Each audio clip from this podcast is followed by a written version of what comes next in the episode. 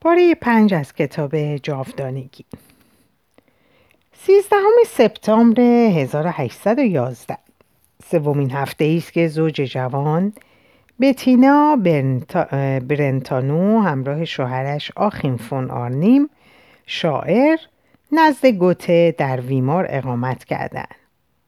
بتینا 26 ساله، آرنیم 30 ساله و همسر گوته کریستیان 49 ساله است. گوته 62 ساله است و دیگر یک دندان هم در دهان ندارد. آرنیم عاشق همسر جوانش است. کریستیان عاشق آقای پیر خودش است و بتینا حتی پس از ازدواج همچنان با گوته لاس می‌زند. امروز صبح گوته در منزل است و کریستیان همراه زوج جوان به یک نمایشگاه هنری رفته که یک دوست خانوادگی مایر مشاور ترتیب داده.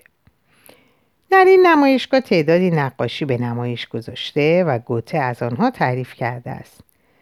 مادام کریستیان از هنر چیزی نمی‌فهمد اما آنچه را گوته درباره نقاشی ها گفته به خاطر دارد و می‌تواند با خیال راحت عقاید گوته را به جای عقاید خود بازگو کند آرنیم صدای نیرومند کریستیان را میشنود و به عینک روی بینی بتینا نگاه می کند. هر بار که بتینا خرگوشوار بینیش را جمع می کند آن عینک بالا و پایین می جهد. آرنیم این علامت را می شناسد. بتینا تا حد انفجار خشمگین شده. آرنیم که گویی نزدیک شدن طوفان را احساس کرده با احتیاط به درون اتاق پهلویی می خزد. لحظه ای که آرنیم می رود بتینا سخنان کریستیان را قطع می کند. نه خیر. بتینا اصلا موافق نیست. اون نقاشی ها واقعا تحمل ناپذیرن. کریستیان نیز به دو دلیل عصبانی است این اشرافزاده جوان با آنکه ازدواج کرده و آبستن است گستاخی را به آنجا رسانده که به شوهرش لاس می‌زند و بدتر از همه با عقایدش هم مخالفت, مخالفت می کند.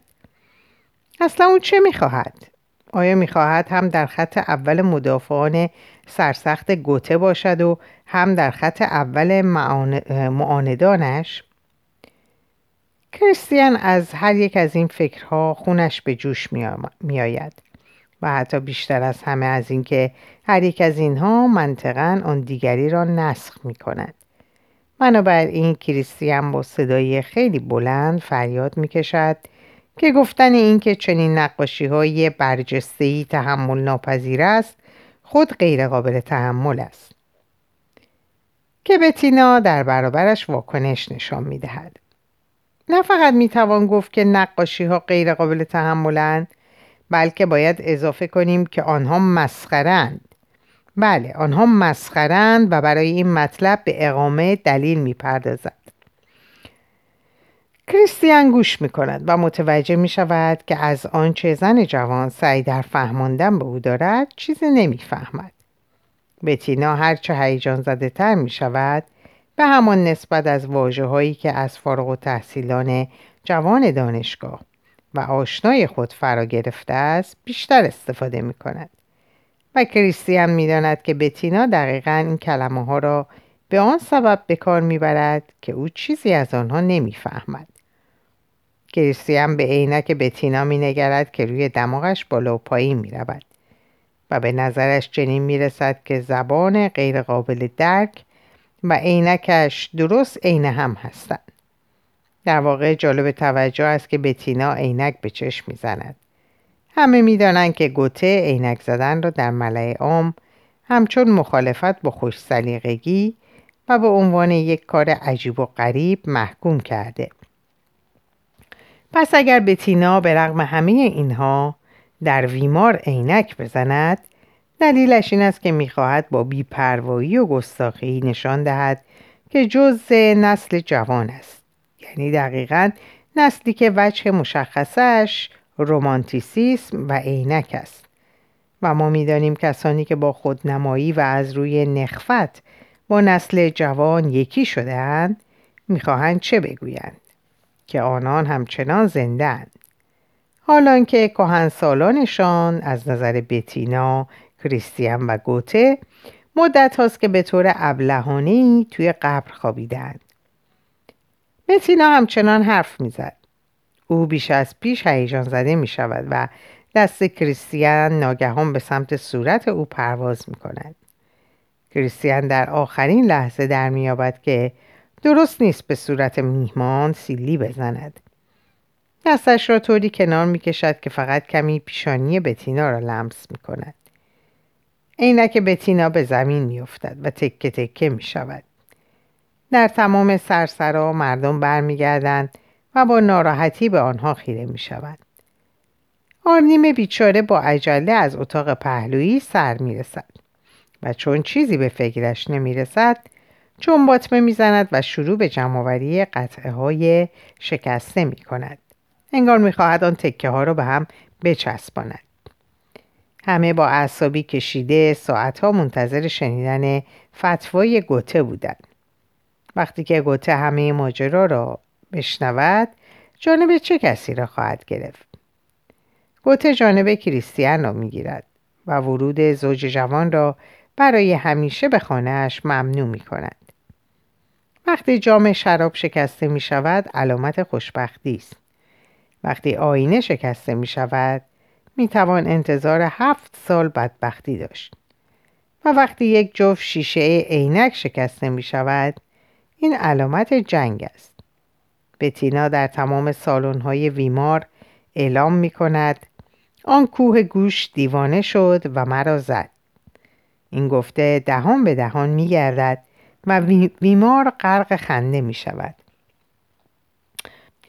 آن گفته جاویدان آن خنده جاویدان هنوز که هنوزه تا زمانه ما پژواک پیدا کرده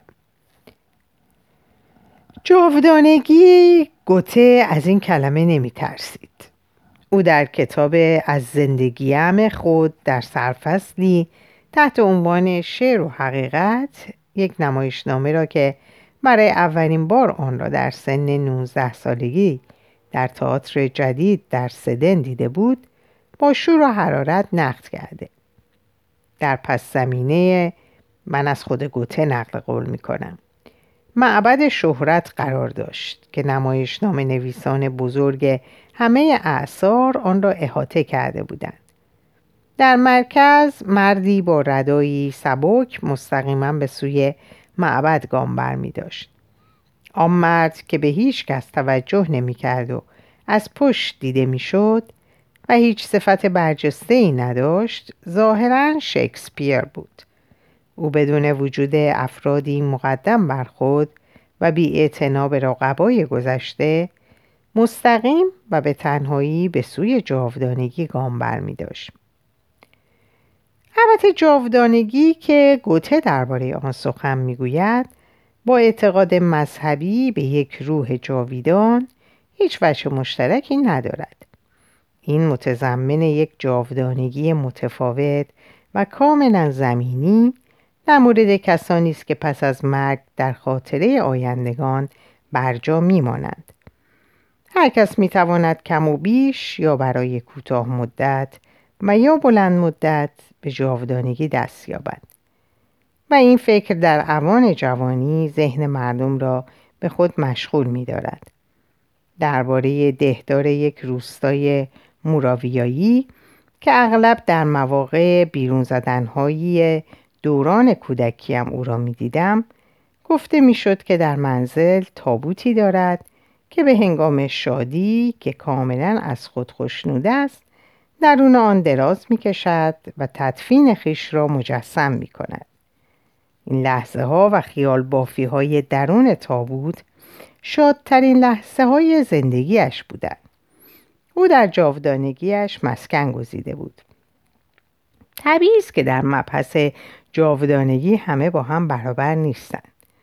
ما باید بین جاودانگی مختصر خاطره یک شخص در اذهان کسانی که او را می‌شناسند آن جاودانگی که آن دهدار آرزویش را داشت و جاودانگی بزرگ یعنی خاطره یک شخص در اذهان کسانی که شخصا هرگز او را نمی‌شناسند تمایز قائل شویم در زندگی راه های مشخصی وجود دارد که از همان ابتدا شخص را در برابر جاودانگی بزرگ قرار می دهد که گرچه نامعین و به راستی حتی نامحتمل است اما مسلما امکان پذیر است.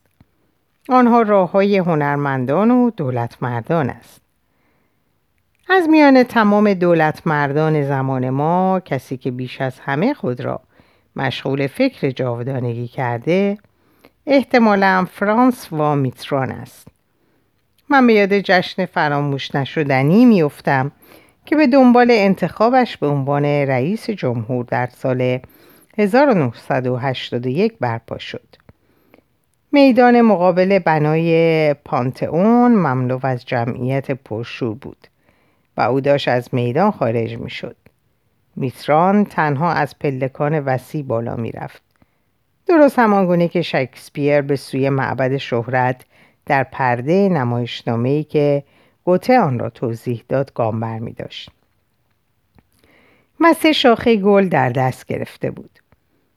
بعد از دید جمعیت ناپدید شد و تنها در میان قبور 64 جسد نامدار قرار گرفت و تنهایی متفکرش را فقط چشمان دوربین گروه فیلمبرداران و چند میلیون فرانسوی که به صفحه های تلویزیون خود نگاه می‌کردند و خروش رعداسایی سمفونی نوه بتهوون در آن میان پخش می‌شد دنبال کردند.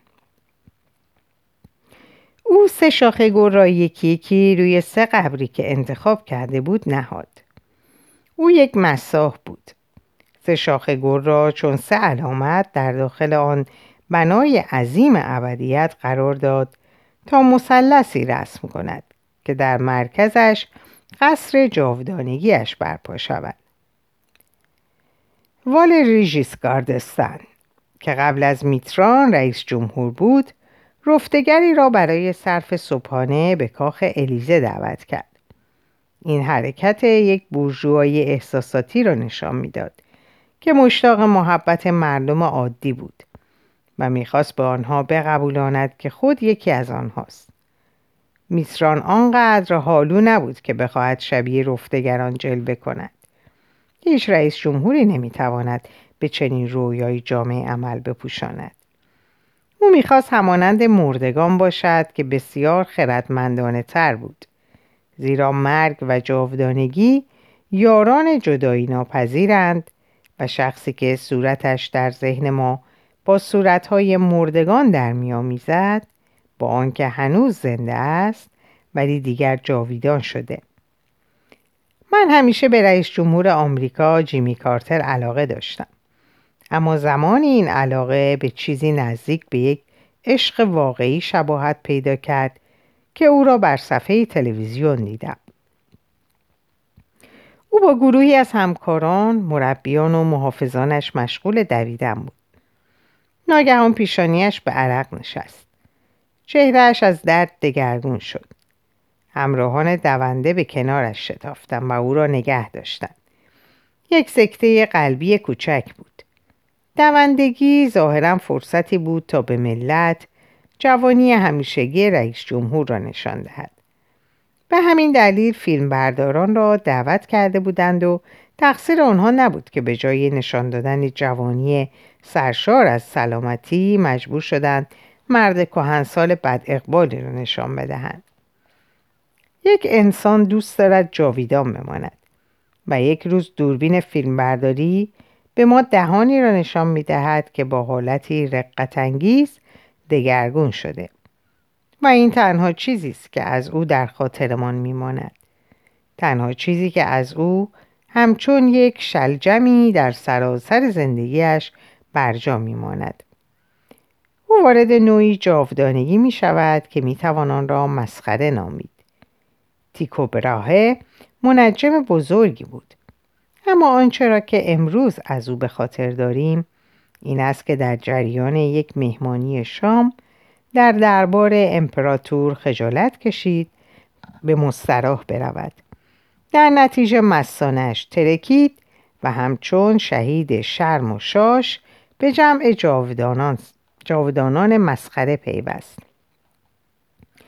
او نیز مثل کریستیان گوته که برای همیشه به نام کوه گوشتی که گاز می‌گیرد شهره شد.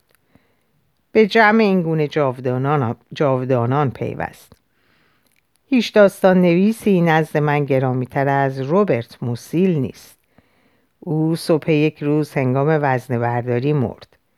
وقتی من خودم وزنه برمیدارم با نگرانی نبزم را امتحان می‌کنم و میترسم بمیرم.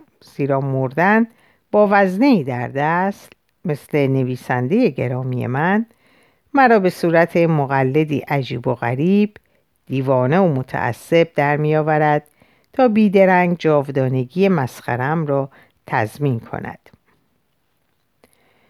حال تصور کنیم که در زمان رودولف امپراتور دوربین های فیلم برداری مثل دوربین هایی که جیمی کارتر را جاویدان کردن وجود می داشت و از جشنی که در دربار امپراتور برپا شد و در جریان آن تیکو براهه تیکو براهه در صندلیاش به خود میپیچید و رنگ میباخت و پاهایش را روی پاها میانداخت و باز آنها را از روی هم بر می داشت و با چشمانی خیره به سقف نظر میدوخت فیلم برداری می‌کردند.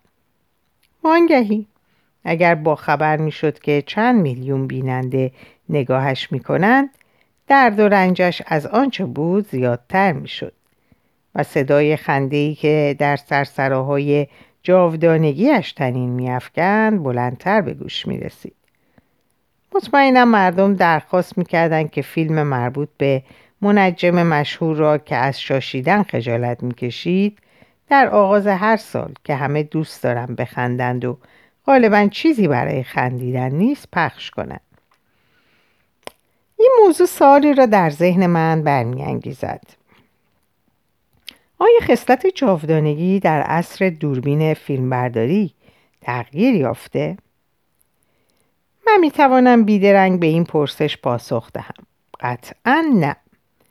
زیرا عدسی عکاسی مدتها قبل از آنکه عدسی اختراع شود وجود داشته. عدسی همچون ماهیت غیر مادی خود وجود داشته. مردم حتی در مواقعی که عدسی دوربین به سوی آنان هدفگیری نشده بود رفتارشان بگونه ای بود که گویی دارند از آنها عکس می‌گیرند. هرگز خیلی عکاسان در اطراف گوته جست و خیز نکردند. اما اشباه عکاسان از جرفای آینده در اطرافش جست و خیز کردند. برای مثال این امر در جریان باریافتن مشهورش نزد ناپل اون پیش آمد. امپراتور که در آن زمان در اوج و اطلاع خود بود در کنفرانسی در ارفورت تمام فرمانروایان اروپا را که قرار بود بر تقسیم قدرت بین او و امپراتور روسیه سهه بگذارند جمع کرده بود. ناپلون یک فرانسوی واقعی بود. چون از فرستادن صدها هزار نفر به کام مرگ راضی نمی‌شد. بلکه علاوه بر اینها دلش می‌خواست نویسندگان از وی تجلیل کنند از مشاور فرهنگیش خواست تا مهمترین چهره های فرهنگی آلمان معاصر را نام ببرد و فهمید که بزرگترین آنها فردی است به اسم آقای گوته. گوته؟ ناپل اون با انگشت به پیشانیش زد. نویسنده غمهای ورتر جوان. ناپل اون در طی لشکرکشی به مصر با خبر شد که تمام افسرانش مستقرق, مستقرق آن کتابند. و چون خودش کتاب را میشناخت به شدت خشمگین شد. و افسران را به سبب خواندن این گونه یاوه های احساساتی به باده سرزنش گرفت و آنان را از خواندن هر نوع داستان دیگر برحضر داشت. هر داستانی. بگذارید کتاب های تاریخی بخوانند. این بسیار مفیدتر است. به هر حال در موقعیت کنونی خوشنود از اینکه می‌دانست گوته کیست تصمیم گرفت او را دعوت کند. در واقع از این دعوت کاملا خورسند بود زیرا مشاور فرهنگی به سمع وی رسانده بود که گوته علاوه بر اینها نمایشنامه نویس مشهوری نیز هست. ناپلئون برخلاف رمان از تئاتر خوشش میآمد. تئاتر وی را به یاد نبرد میانداخت و چون خودش یکی از بزرگترین معلفان و کارگردانان بیبدل بیبدیل نبردها بود در اندرون خیش باور کرده بود که بزرگترین شاعر تراژیک تراژیک همه دوران هاست. حتی بزرگتر از سوفوکل و شکسپیر. مشاور فرهنگی فرد لایقی بود ولی اغلب اوقات مطالب رو با هم قاطی می‌کرد. درسته که گوته به تئاتر علاقه بسیار داشت ولی شهرتش ارتباط چندانی به آن نداشت. ظاهرا در ذهن مشاور ناپل اون گوته با فردریک شیلر قاطی شده بود. از آنجا که شیلر با گوته پیوند نزدیک داشت الحاق دو دوست در وجود یک شاعر اشتباه چندان بزرگی نبود. حتی امکان دارد که مشاور کاملا به ام چنین کرده باشد. و با یک نیت ادبی قابل ستایش کلاسیسیسم آلمان را به نفع ناپل اون در یک چهره واحد به نام فردریک یوهان گوتشیل ترکیب کرده باشد. وقتی گوته بدون هیچ آگاهی از اینکه گوتشیل است دعوت را دریافت دریافت کرد فهمید که باید آن را بپذیرد. او درست یک سال از شست سال کمتر داشت. مرگ نزدیک می شد و همراه با مرگ جاودانگی نیز فرا می رسید زیرا همانطور که گفتم مرگ و جاودانگی زوجی جدایی ناپذیر تشکیل می دهند که از پیوند مارکس و انگلز رومئو و جولیت لورر و هاردی کاملتر است و گوته می باید در نظر می داشت که به حضور یک جاویدان بار میافت با آنکه در آن زمان عمیقا درگیر نظریه رنگ ها بود و آن را مافوق همه کارهایش می‌دانست میز تحریرش را رها کرد و راهی ارفورت شد که در آنجا در دوم اکتبر 1808 ملاقاتی فراموش ناشدنی بین فرمانده جاویدان و شاعر جاویدان صورت گرفت. گوته که اشباه ناآرام عکاسان احاتش کردند از پلکان وسیع بالا می رود. گوته را آژدان مخصوص ناپل اون همراهی می کند. او گوته را از پلکانی دیگر و چند راه رو می گذراند و او را به یک سالن بزرگ راهنمایی می کند. در منتها علیه این سالن ناپل اون پشت میز گردی نشسته و مشغول خوردن صبحانه است. در اطرافش افرادی یونیفرم پوشیده در حرکتند و گزارش های گوناگونی به وی می‌دهند. و او ضمن جویدن پاسخهای کوتاهی ضمن جویدن پاسخهای کوتاهی به آنان می‌دهد. تنها پس از گذشت چند دقیقه آجودان مخصوص جرأت مییابد تا گوته را که بی حرکت در فاصله دوری ایستاده به ناپل اون نشان بدهد.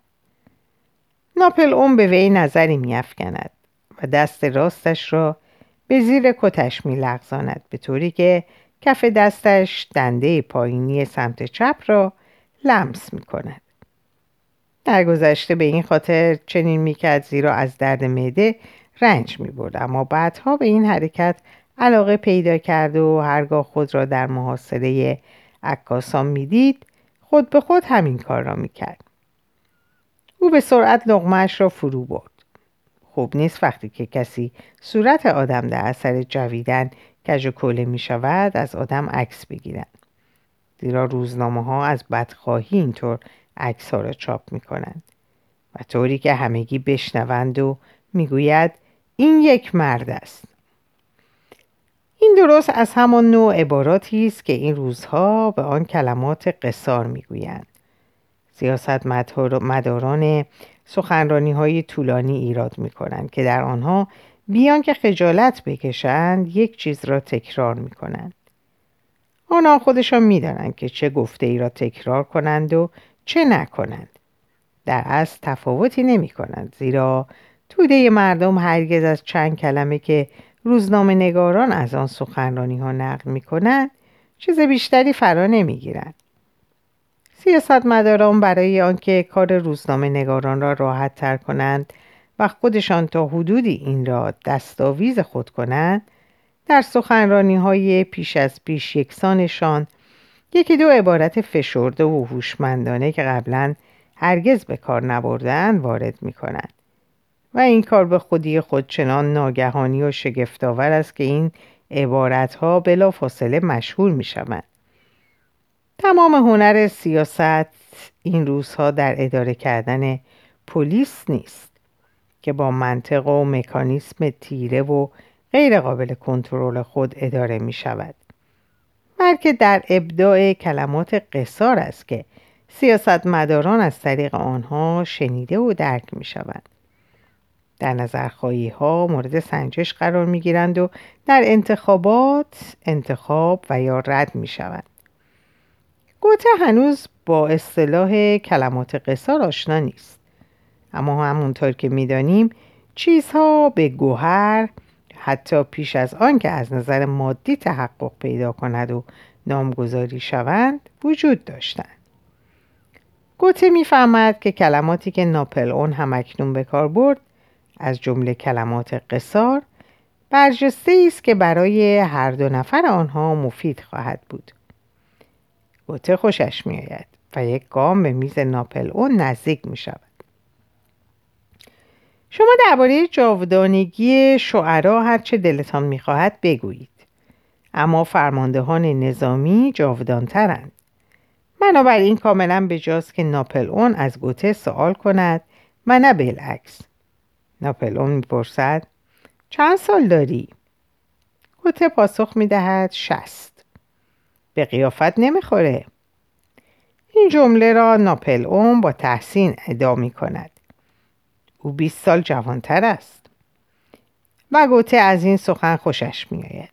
وقتی پنجاه ساله بود خیلی چاق بود و یک قبقب دو طبقه داشت که البته خیلی ناراحتش نمی‌کرد اما با بالا رفتن سنش اندیشه مرگ بیش از پیش به سراغش آمد. و به این فکر افتاد که ممکن است با یک شکم وحشتناک وارد جاودانگی شود. بنابراین تصمیم گرفت وزن کم کند و طولی نکشید که یک مرد باریکندام شد. البته دیگر خوشیکن نبود ولی دست کم می توانست خاطرات خوشقیافگی پیشین را زنده کند. ناپل اون در کمال صداقت می‌پرسد ازدواج کردید؟ گوته با تعظیم مختصری پاسخ می‌دهد بله بچه داری؟ یه پسر در همین لحظه یک ژنرال به سمت ناپل اون خم می شود و خبر مهمی را به اطلاعش می رساند. ناپل اون به فکر فرو می رود. دستش را از زیر جلیقش بیرون می آورد. با چنگال تکه گوشت برمیدارد آن را در دهان می‌گذارد از این صحنه دیگر فیلم برداری نمی شود و با دهان پر پاسخ می دهد.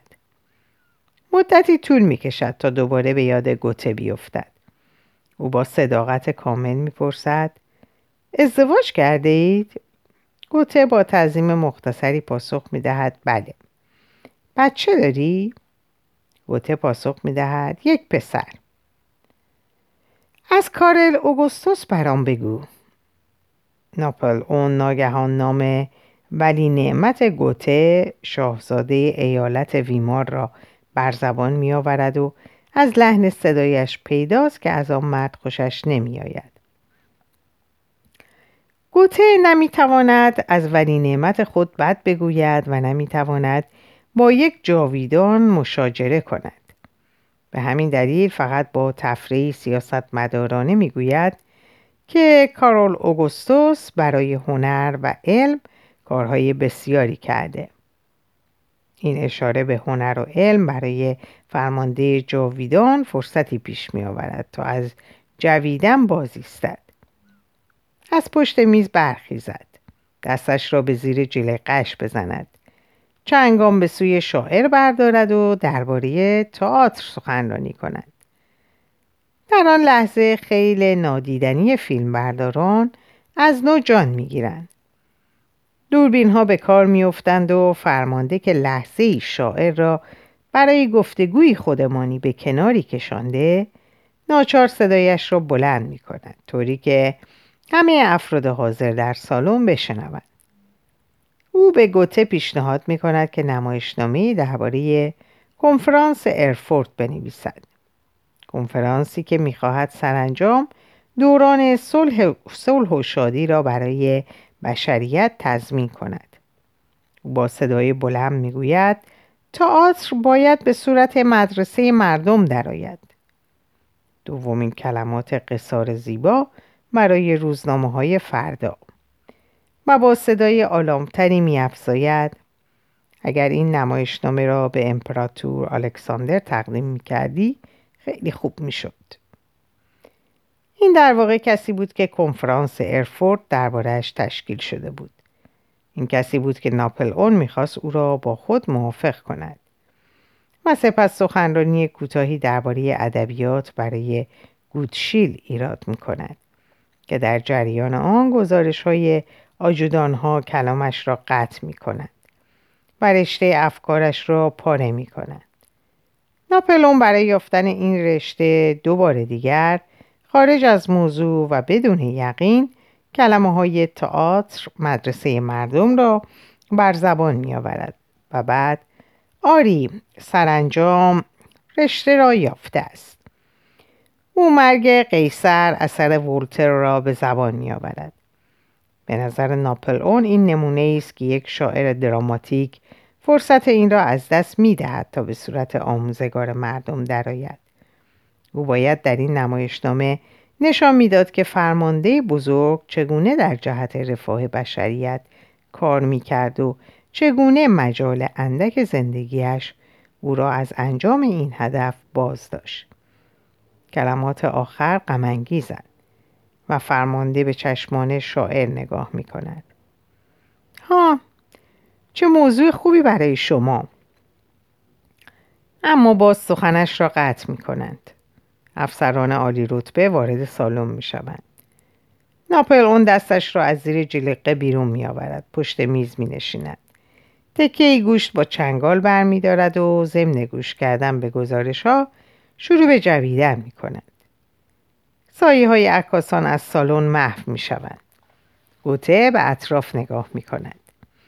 تصاویر روی دیوار را وارسی می کند. سپس به آجودانی که او را به آنجا آورده بود نزدیک می شود و از او می پرسد آیا ملاقات را تمام شده تلقی کند؟